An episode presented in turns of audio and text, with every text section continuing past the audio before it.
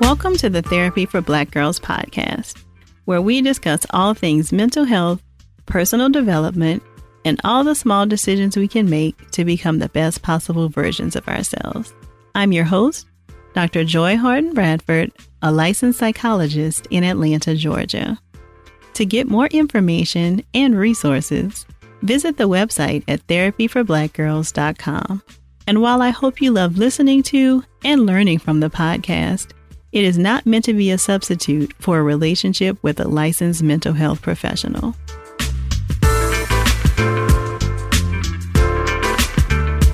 Hey, y'all. Thanks so much for joining me for session 47 of the Therapy for Black Girls podcast. So, this is the episode that you probably saw coming. If you receive my newsletter, which you totally should, then you know I've been absolutely obsessed with Black Panther since it opened a few weeks ago. In today's episode, I'm joined by the biggest comic book loving therapist that I know, Mercedes Samudio. For those of you who've been around a while, you'll remember that Mercedes was our guest on session 9, where she talked all about her movement to end parent shaming. Mercedes is a licensed clinical social worker, a parent coach, speaker, and best-selling author who helps parents and children communicate with each other, manage emotional trauma, navigate social media and technology together, and develop healthy parent-child relationships.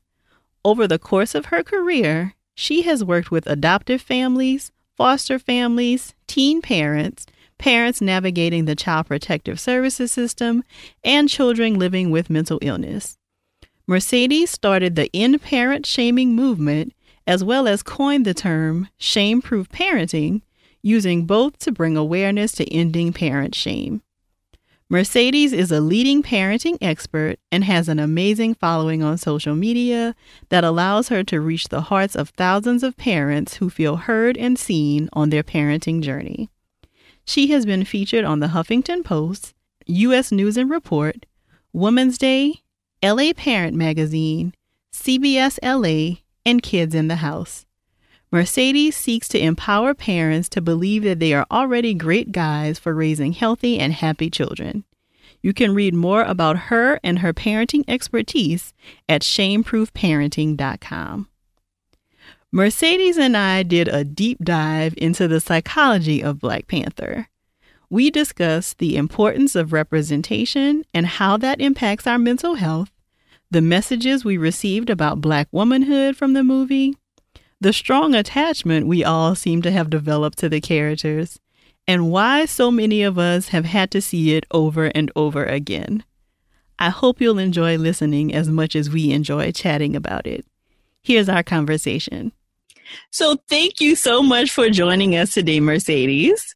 Thank you so much for having me on. So I knew that there was no one else that I could bring on a podcast to talk about Black Panther besides you. So you are probably the biggest comic book fan that I know that also has this uh, clinical background. So I felt like this could be a very good conversation just about, you know, like how it feels like Black Panther has taken over our worlds at this mm. point. Mm, so let let us start by you sharing. Um, how many times have you seen Black Panther at this point?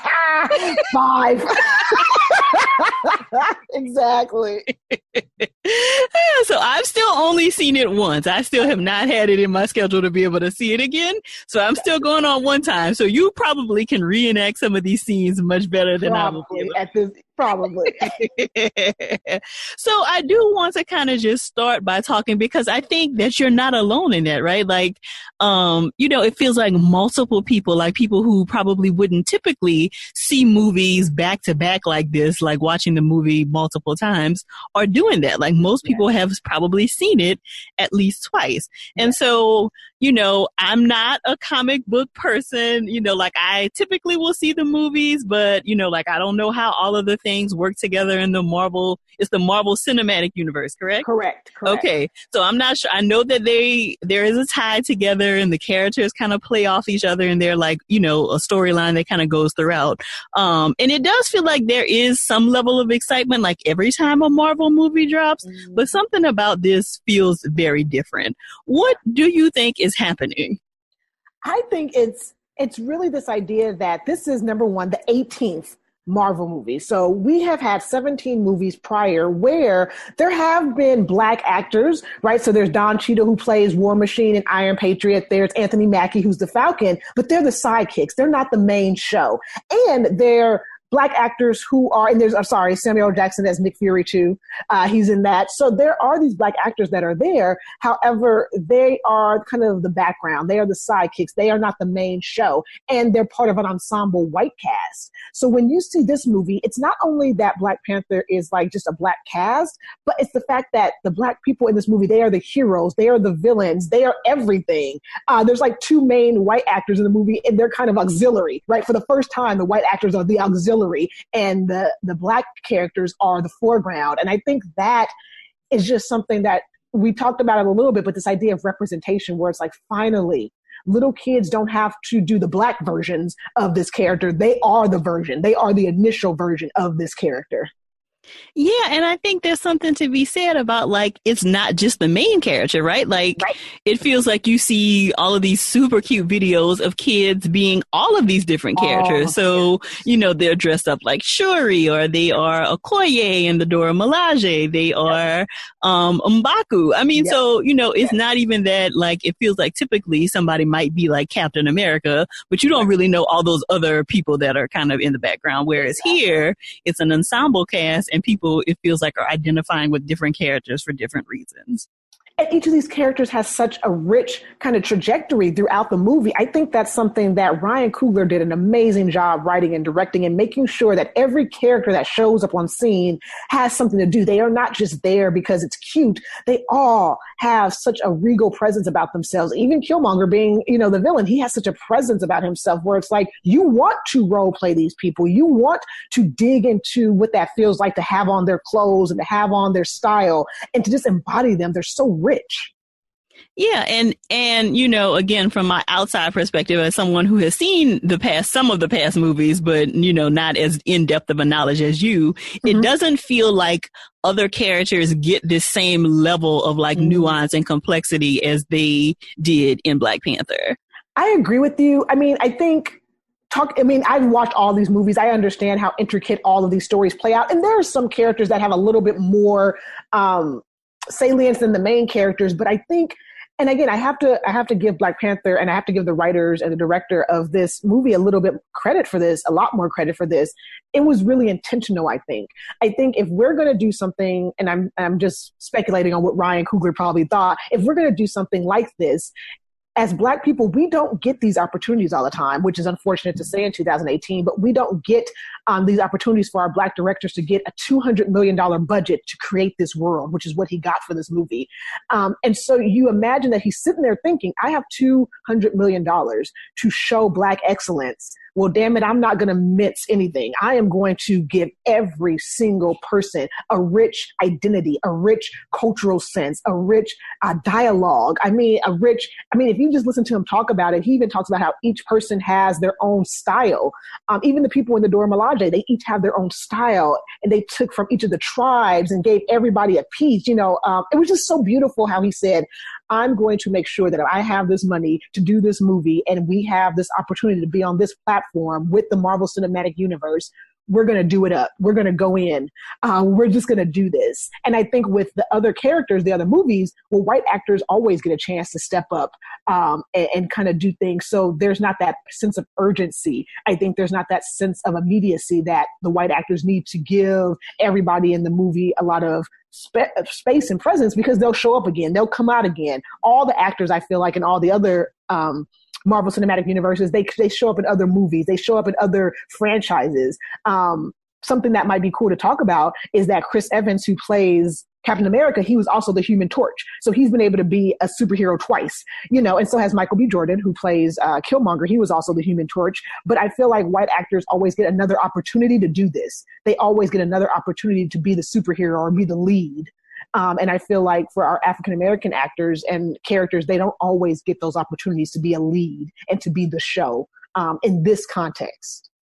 Right. So now is the Human Torch somebody in the Marvel Cinematic Universe? Not yet. Uh, okay. Uh, Marvel actually bought the rights to them, and I'm being complete geek right now. But Marvel bought the rights to them, so they will eventually be. But the fantastic, it's the Fantastic Four. So Human Torch is part of the Fantastic Four, and they've had two uh, movies, three movies that have come out, and uh, they haven't done well. So you probably don't know who they are. That's oh, okay, okay.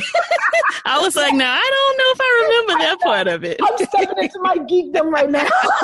totally fine, totally fine. So you know, if we kind of play with this idea of representation, mm. um, because I do feel like that is what everybody is really clinging to, right? Like mm. I remember distinctly when it was announced more than a year ago mm. um, that this was happening. And I think they shared that Ryan Coogler was going to be the one mm. um, doing it. And it felt like almost immediately people started talking about, oh, this is what we're going to be wearing to the Black Panther. Yes. Um, yes. You know, and I know that typically these um, movies, like people will cosplay, right? Like people typically will dress up as the characters. Yeah. But it definitely felt like something different that um, you know, like that black people were saying like, okay, we're going to have our finest garb yes. to go and see this movie. Yes. You know, I love that because yes, people do typically cosplay for these type of fandom stuff. So people cosplay for Star Wars, people come in costumes for all the other Marvel universe, uh, cinematic universe movies. But this one, I think, and I have to kind of pull back a little bit before I get to why we're cosplaying or why we're dressing up for it it's the first time I think in ever, and if I'm wrong, I don't mind being corrected, but I think it's the first time since maybe coming to America or whatnot, where we've had Africa being displayed in such regal beauty. And I think that's something that people really clung to, where I think most of the time Africa is seen as a third world country, and that's part of the dialogue in the movie. Oh, I thought Wakanda was just a third world country. Oh, I thought this was just, you know, nothing to be, you know, to worry about. Um, but when you look at the fact that we are finally getting to see Africa as a technologically advanced um, community, culture, continent. Like, we don't get to see that. And I think when you see Black people coming out in droves, dancing, wearing beautiful garments, it's that, it's that idea of we get to showcase our beauty, not just on a small scale, not in an independent movie, not on a direct to video movie, but a big movie blockbuster, a tent pole movie that honestly, when's the last time you saw an all black cast in a tent pole like summer blockbuster type movie? Like we don't get that. And so I think it goes back to who we are as a culture. I think we are just a very celebratory communal culture. And so when we get to do it on this level, when we get to celebrate in this, on this level, we show out, we show up and we show out. And I love it. I, it's, I can't even, I can't even find the words to talk about how much I love that we get to show up and show out in such a beautifully dynamic uh, way. And it's not seen as, you know, how sometimes we are kind of portrayed in the media as being raucous and rowdy. We're not doing that. We're just having a great time. Yeah, and I did, you know, pull a quote because I really wanted to understand, you know, like I think we hear this quote that representation matters, representation matters. Yes, um, and I don't, and I don't know that we always know like why that's important or like what that really means. Um, so I found a quote from Darnell Hunt, who is the director of the Ralph J. Bunche Center for mm-hmm. African American Studies at UCLA. And he said that we're pretty confident that the more TV you watch, the more media you consume, the more likely it is that media, almost like radiation, builds up. Mm. And the accumulated effect is to make you feel that what you're seeing is somewhat normal. So this whole idea, like you mentioned, that um, you know, that Africa can be celebrated in its fullness and that it's not this third world, you're not representing these third world countries, um, you know, that, that there are not resources and lots of exciting things happening. In this film, we really do see this could be a normal. This is people's normal. Mm. Yes. And you know, you when you started talking about that, you made me think of something else I saw. Um, recently a young uh, guy and i saw it on twitter and i'll try to send it to you so maybe you can share it too. Um, but he actually a couple days ago kind of in london started to do film posters where he replaced the white actors on these film posters with black people. And the tagline if i can find it is if this is if this is like um, confusing for you, if seeing this is jarring for you, um, that means we need to see more black people in these roles. And so he has one for Harry Potter. He has one for Bridget Jones's Diary. He, and it's so cool because these are things that normally he has one for Titanic, where normally we're used to seeing white people on the forefront of these covers, right? We're used to seeing the white actors, the Leonardo DiCaprio's, the Cate Blanchetts, the you know the Kate Winslets, and we're not used to seeing black people so regally portrayed in these really huge blockbuster movies. And I think when you see the Black Panther posters, all black people. You don't even see the white actors on there. Just it's so beautiful to see Chadwick Boseman, Lupita Nyong'o, Danai Gurira, like Michael B. Jordan, just to see them on all of these posters all over the, you know, I don't know, I know where you are in, in the South, but seeing it in LA on these huge posters in LA, it's like, yes, this is beautiful. Look at this. And again, I love these movies, but it's so nice just to see someone who looks like me right? Right. Being a superhero, something that I love. I love superheroes, and we very rarely get to see it done this way. So I have to say that I agree with that quote that the more we see um, ourselves in media, whatever that looks like, our identities in the media, the more we begin to get comfortable with it.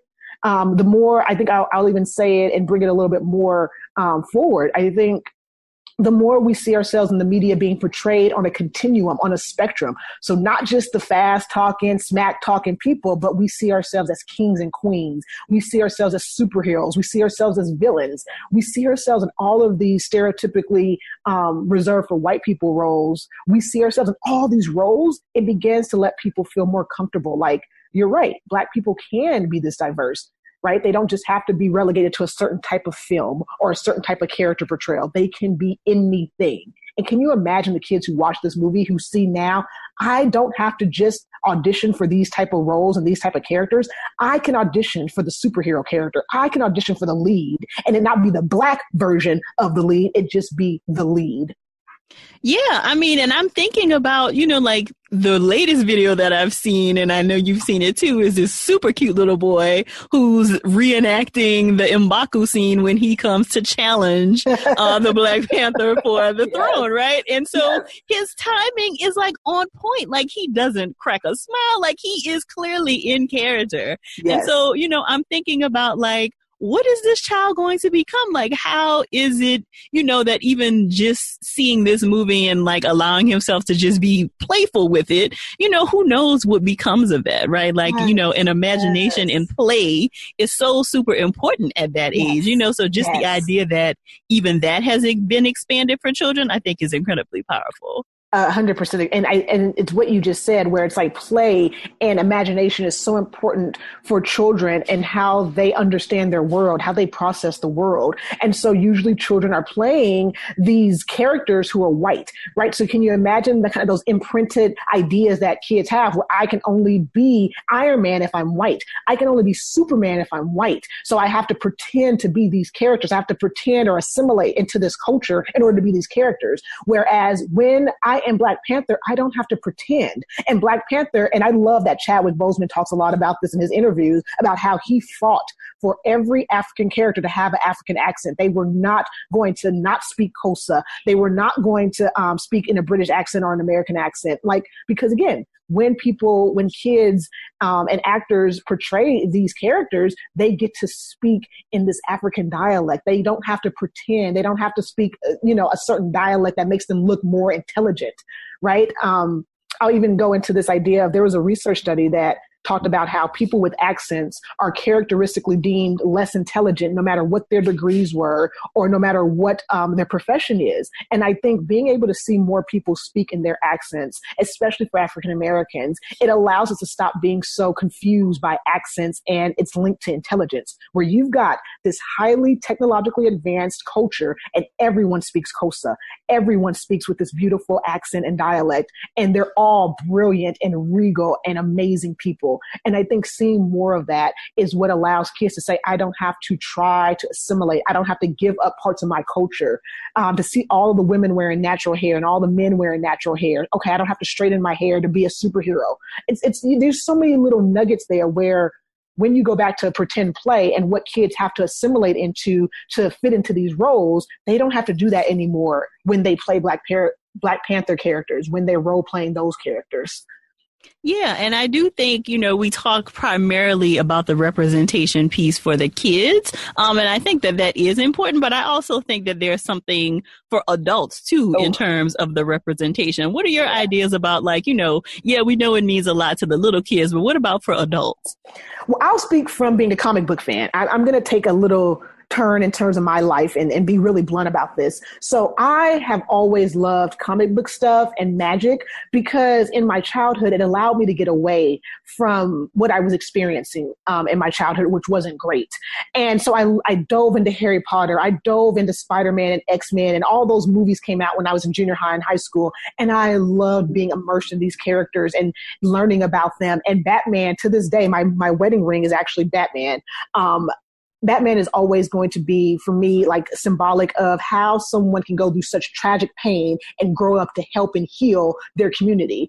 And so these were always the characters that I felt so close to and so connected to. And I never worried that they were white. I never worried that I was black, but it really was like, well, I guess we'll just never be that. You know, like I'll, I'll never be able to see a black person emote and be these ways and, and be these character portrayals. And so now, as a 32 year old woman who loves these movies and who loves and understands the intricacies with which these characters are portrayed, to be able to have that same level of beauty and awesomeness and identification with Black Panther um, is something that makes me feel really validated. It makes me feel like I matter. It makes me feel like, okay, finally, what I look like and the way that I wear my hair is just as beautiful as Pepper Potts, is just as regal and cool as Captain America. Like, it's just as amazing. And so I think i am just speaking for me and, and whoever else resonates with this. I think for us um, as people of color who are geeks, we have finally got someone who looks like us, right? We can geek out on a superhero who is just like me. I can geek out on the Dora Milaje, who are beautifully, you know, diversely colored women, women of color. I can, I think uh, Lupita Nyong'o is so beautiful, and to see her be so strong and so amazing. And in the video that Jimmy Fallon had of Chadwick Boseman meeting his fans, this one woman said it so articulately. She said it was so beautiful to see black women who were in their strength and in their power, and they weren't the stereotypical angry black women. They weren't the sassy cookie lion black women. They were just strong and regal and and also empathetic and vulnerable all at once. And it's those moments for me, especially as a woman, where it's like, yes, we are strong, but we're also eh, vulnerable. We are, you know, we can go out and kick butt, but we can also, you know, hold our man's hand and tell him he can be whatever he needs to be. It's, it was, oh God, I can go on and on. But it's like, there are so many pieces of that that as a woman who's loved this stuff since I was a kid, it just felt so beautiful to be able to see people who look like me be portrayed with that emotional continuum, that emotional spectrum. Yeah, and I do want to stay with that for a little bit, Mercedes, because I do think, you know, when we hear about this strong black woman, mm-hmm. um, you know, like I feel like a lot of times um it's not uh you know like the strength is kind of put upon us in a way that like negates us taking care of ourselves yes whereas yes. in black panther it was a strength because they're warriors yes. you know and it was like you mentioned like still a side that allowed them to be vulnerable and to be in relationship and you know to not have that strength be that they weren't taking care of themselves yes Yes. And there were several scenes like that. You know, I don't want to spoil it, so, you know, cover your ears if you haven't seen the movie, but there's that wonderful, beautiful scene between Okoye and W'Kabi at the end when she he's like, Are you gonna fight me? And she's like, Yes, I will. but at the same time, we know from the way that they've developed those characters that they are in love, that he calls her my love and she does too. But she's like, But also, this is my country. So if you're gonna take it down, we're gonna have to fight, brother. And I loved, love that scene because again, I, I have to commend Ryan Coogler in the way that he wrote his characters. He developed their relationship very subtly, but very powerfully. So that scene had so much more resonance um, to it. And I loved it. I love the strength of her, but at the same time, the vulnerability that she's like, you are my love, but look, this is my country. These are my people. We, we can't do this to each other. You know what I mean? I love that. I thought that was a beautiful scene. Yeah, and then with Nakia, you know, you saw that she was someone who was very self-possessed, right? Like mm. she had her own ideas mm. about like what she wanted to do with her life, and she even made the statement, you know, like I'd be a great queen if I wanted that. Yes, you know. Yes, yes, yeah. Yes. So I mean, but so even though she was very clear about like where she wanted to go with her life, it does it did still feel like there was um a level of compromise there when she decided to stay, as at least it seems that way, when yes. he made space for her to kind of continue mm. to do what she needed to do yes. as a part of the kingdom of Wakanda. Yes. yes. And I, I want to speak about that too, about how how T'Challa was kind of created too. And I think this when you go into representation it's so important for us to have especially black men in the culture that we have now to see our black men being okay being surrounded by black women. And that even if nakia is his girlfriend or not that she's still able to be there for him. That and Okoye is not his girlfriend. She is not you know part of his romantic kind of life but she's still there for him and supports him. And at the same time kind of pushes at him and says are you sure this is what you're going to do? Do you really need this? And to watch that interplay between both the romantic kind of that he got from Nakia, but as well as the camaraderie and the friendship and the respect that he received from Okoye and how he was able to manage that and find a balance between both of those. I think it's such a great representation for a black man to see that you can be vulnerable. You can still stand your ground and say, I am a king, right? That's something that we definitely say about our black man. You are a king, right? And T'Challa is a king, but he was able to be like, okay, what are you, both women who I highly respect, what else are you saying? How can you help me to reframe my ideas so I'm still taking care of my country. And I just love that vulnerability in him. Right. It did. It definitely did feel like there was a balance that it wasn't just the women who were being right. vulnerable. Right. Which right. was nice. Right. Yeah. It definitely felt like a love letter. Like it yes. felt like the whole cast and, you know, kind of led by Ryan Coogler. It felt very much like a love letter yes. to black people, like just this kind of balm that we need um, mm-hmm. right now, which mm-hmm. does bring me to like another thought and, you know, something that you mentioned as you were explaining like your own history with like comic books and stuff. I feel like, you know, like we mentioned, most people have seen this, you know, at least twice. Um, you've seen it five times. You know, people have people have gone multiple times. And I think at the core, what this really is about is like escapism. So, yes. you know, in our real life, we have a president who is mm-hmm. just ridiculous. Mm. We have, you know, oppression in many different forms. Like it just literally sometimes feels like the world is on fire outside mm. of you mm. versus we go to Wakanda and it's beautiful and there's this rich culture and this advanced technology. And it definitely feels like I just want to be there. I just yes. don't want to be here. Yes. Um, so can you, can you talk more about like, you know, know, like if do you agree that you think that people are just you know trying to escape what's going on in the real world by yeah. these multiple visits to Wakanda, so to speak? Yeah, you know, I think I think that's something that we deserve. Um, every other culture, and, and again, I won't say every other culture, I'll stick with just kind of the mainstream white culture, has that level of escapism in almost every genre. They have it in drama, they have it in action, they have it in indie flicks. They have all of these different spaces where they can escape into a world that, that they identify with, into a world that feels resonant with them. And so for uh, geeks of color, if you will, um, we've always been able to escape into these worlds too. And you know, I talked to my husband a lot about a lot about this. In the fantasy world, there is kind of racial commentary with orcs and lesser kind of creatures being kind of seen as a minority oppressive race, and then obviously all the elves and you know all of the hierarchy people are usually always white. And so he and I, being he, my husband's white, we've talked about how sometimes in the fantasy world there is racial commentary, there is cultural commentary. However, I think what Black Panther gives us is this level of escapism that African Americans don't always get in all of these different genres, right? We don't get to be action heroes. We don't get to be superheroes all the time. And so being able to escape into Wakanda is something that's such I think we deserve that, right? We deserve to be able to see a world where we are not being oppressed, where we are on top, where we are the, where we hold all the power, all the money.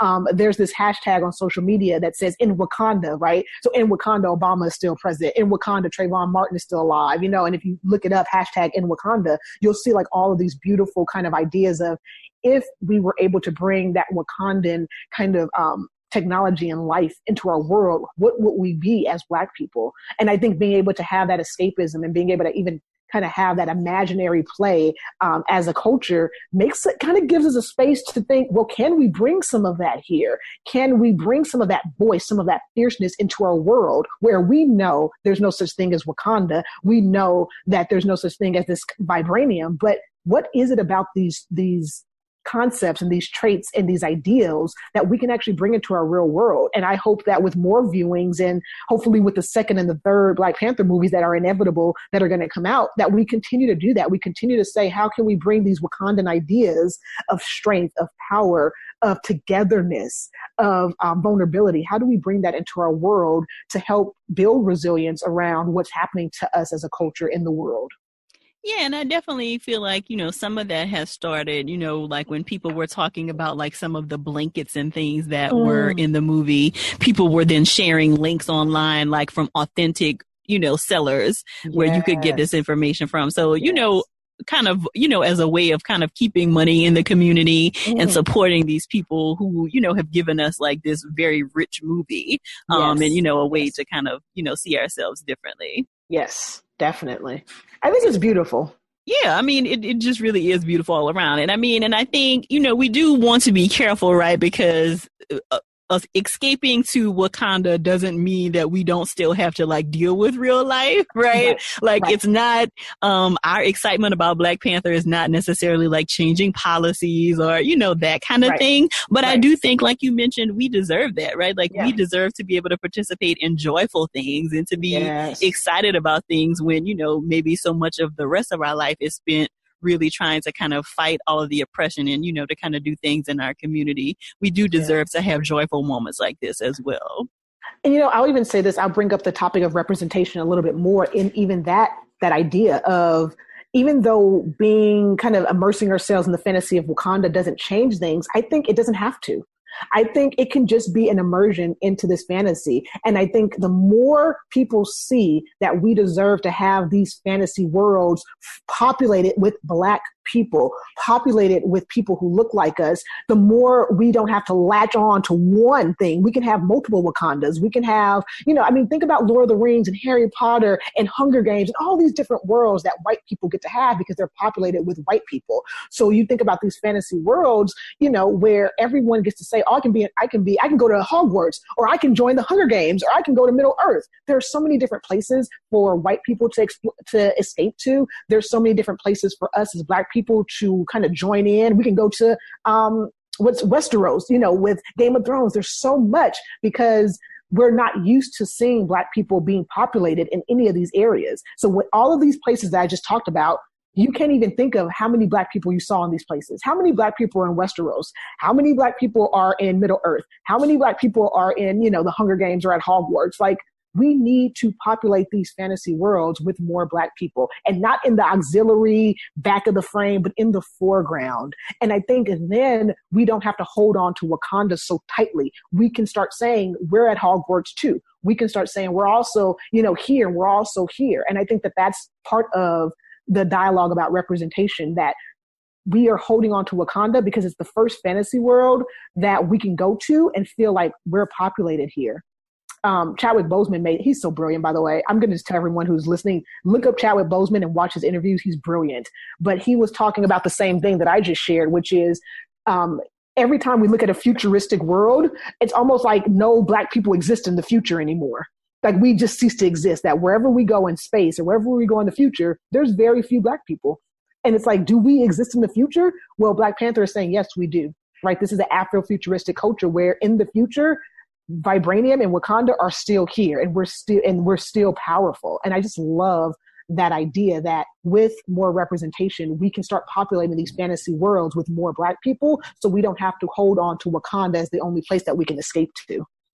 Very good points and I think um, you mentioned like the interviews that you have watched of Chadwick Boseman, and I know, I know you and I that opening weekend were like sharing all of these clips that we could find, and and I want to dig into that a little bit, right? Because to me, like Black Panther itself has been fascinating, but for me, the whole psychology behind the attachment we're having to it mm-hmm. is even more fascinating. Mm-hmm. And so, you know, I know we were sharing articles, and it feels like um, and probably part of this was a part of the marketing plan, you know, where they, the whole cast did the press run and that you always saw them together. Mm-hmm. Um, and even now, like the movie opened, what, two weeks ago? But like, you know, even at the Oscars this oh, weekend, yes. um, you know, you saw the cast posing and anytime like more than one of them is together, like they're greeting them, greeting each other with the Wakanda hand signal. Yes, I mean, so yes. it very much feels like,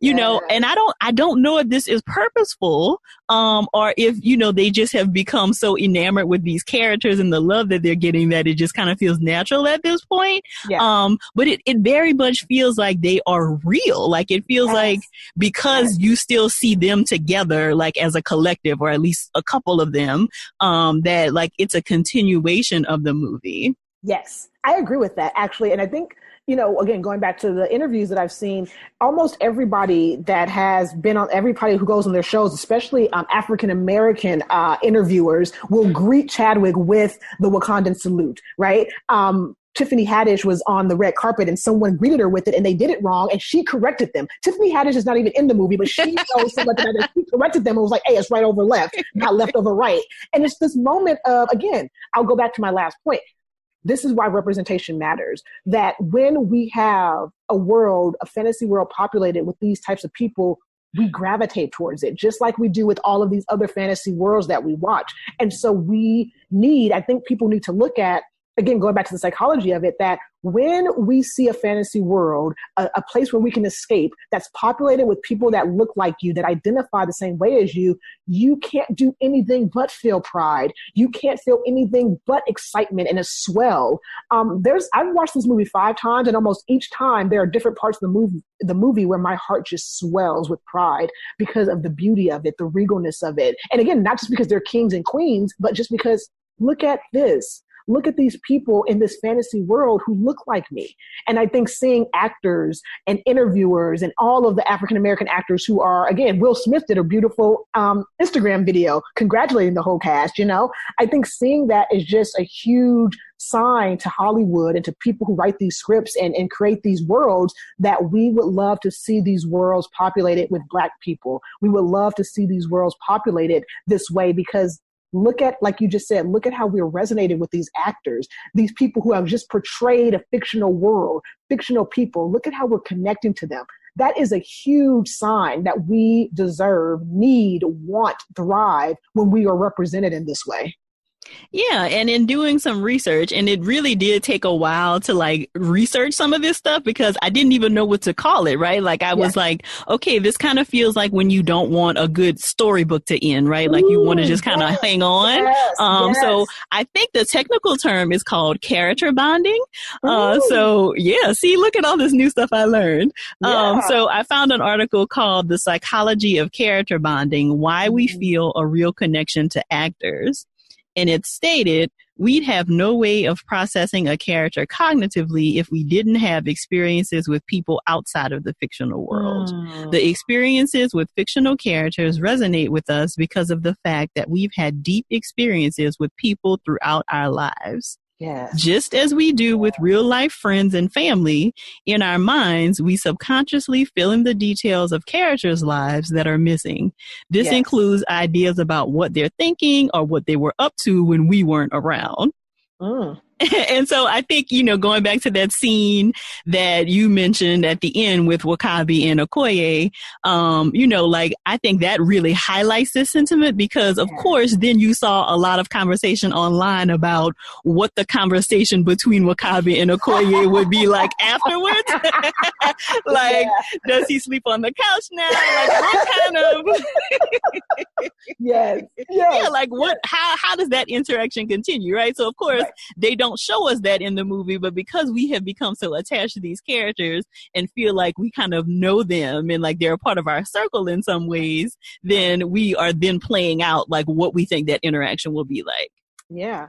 And you know, I'm going to kind of kind of play with this a little bit because going back to the representation idea and how many times we get to bond with our characters, right, as black people. So we tend to bond with Empire. So I look, I think about Empire as one of those shows that's a full black cast, the family, it shows family dynamics, it shows something that we don't always get to see on TV. You know, you have Cookie, you have Lucius, you have his sons, and you watch these character dynamics play out. And I think we bond to those characters because we have a cookie in our house. We have a Lucius in our family, right? We have, you know, we have these characters. And so I think about something like Black Panther, whereas I feel like Empire is something that as Black people we're used to. We're used to the snappy, fast talking Black mama. You know, we're used to the very stern Black dad who's going to set these rules. And I think we bond to those characters because, like you said in that definition, we see these people in real life and we can identify and understand what's happening outside of these scripted scenes and we can bond to them.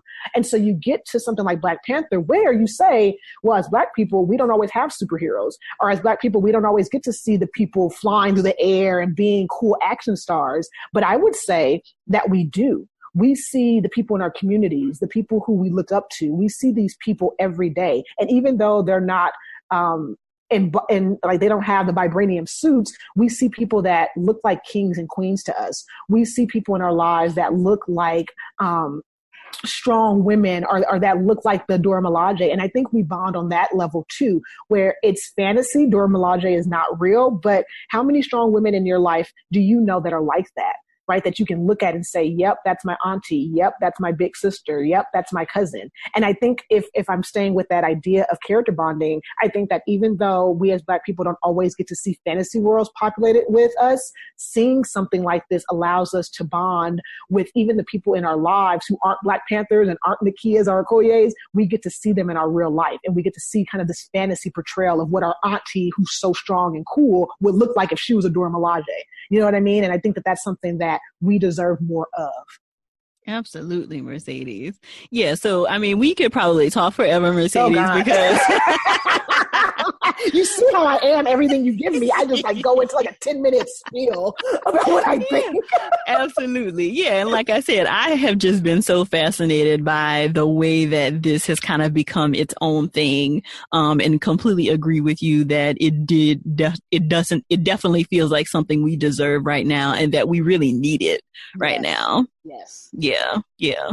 Well, thank you so much for joining me for this, Mercedes. I definitely will make sure to include links to your um, private practice and everything in the show notes, even though we didn't talk very much about this. Um, you've been on the podcast before to talk about your whole movement around shame proof parenting. Um, so I will link to that episode that you were on earlier as well, as well as um, all of the citations that I found in doing my research for this episode. Nice. Uh, because one other thing that I found was a TED talk done by psychologist, um, Dr. Jennifer Barnes, that talks about the reality of our relationships with imaginary characters. So that gave some great information too. So I will link to that in the show notes as well, just because I think that could be a very cool thing for people to check out. Awesome. Thanks so much for having me. Thank you. So you can see we had lots of feelings about Black Panther, and I know many of you do too. Make sure to share your thoughts with us about the episode on social media using the hashtag TBGInSession. And make sure to tag our accounts. You can find us at Twitter at Therapy4, the number 4 B Girls, and you can find us on Instagram and Facebook at Therapy for Black Girls. Make sure to check out the show notes at therapyforblackgirls.com slash session 47 for links to the articles I mentioned, as well as more information about Mercedes. If you're looking for a therapist in your area, make sure to check out the therapist directory, which can be found at therapyforblackgirls.com slash directory. And if you want to have a place to talk more about this episode, past episodes, or just to chat about topics that are important to you, come on over and join us in the Thrive Tribe, which is our Facebook community. You can request to join at therapyforblackgirls.com slash tribe. Please continue to share your love for the podcast by sharing it in your Insta stories, on Twitter, and by texting those who you think should also check it out. If you listen on Apple Podcasts, please also consider leaving us a review. Thank you so much again for joining me this week. I'm looking forward to continuing this conversation with you all real soon. Take good care.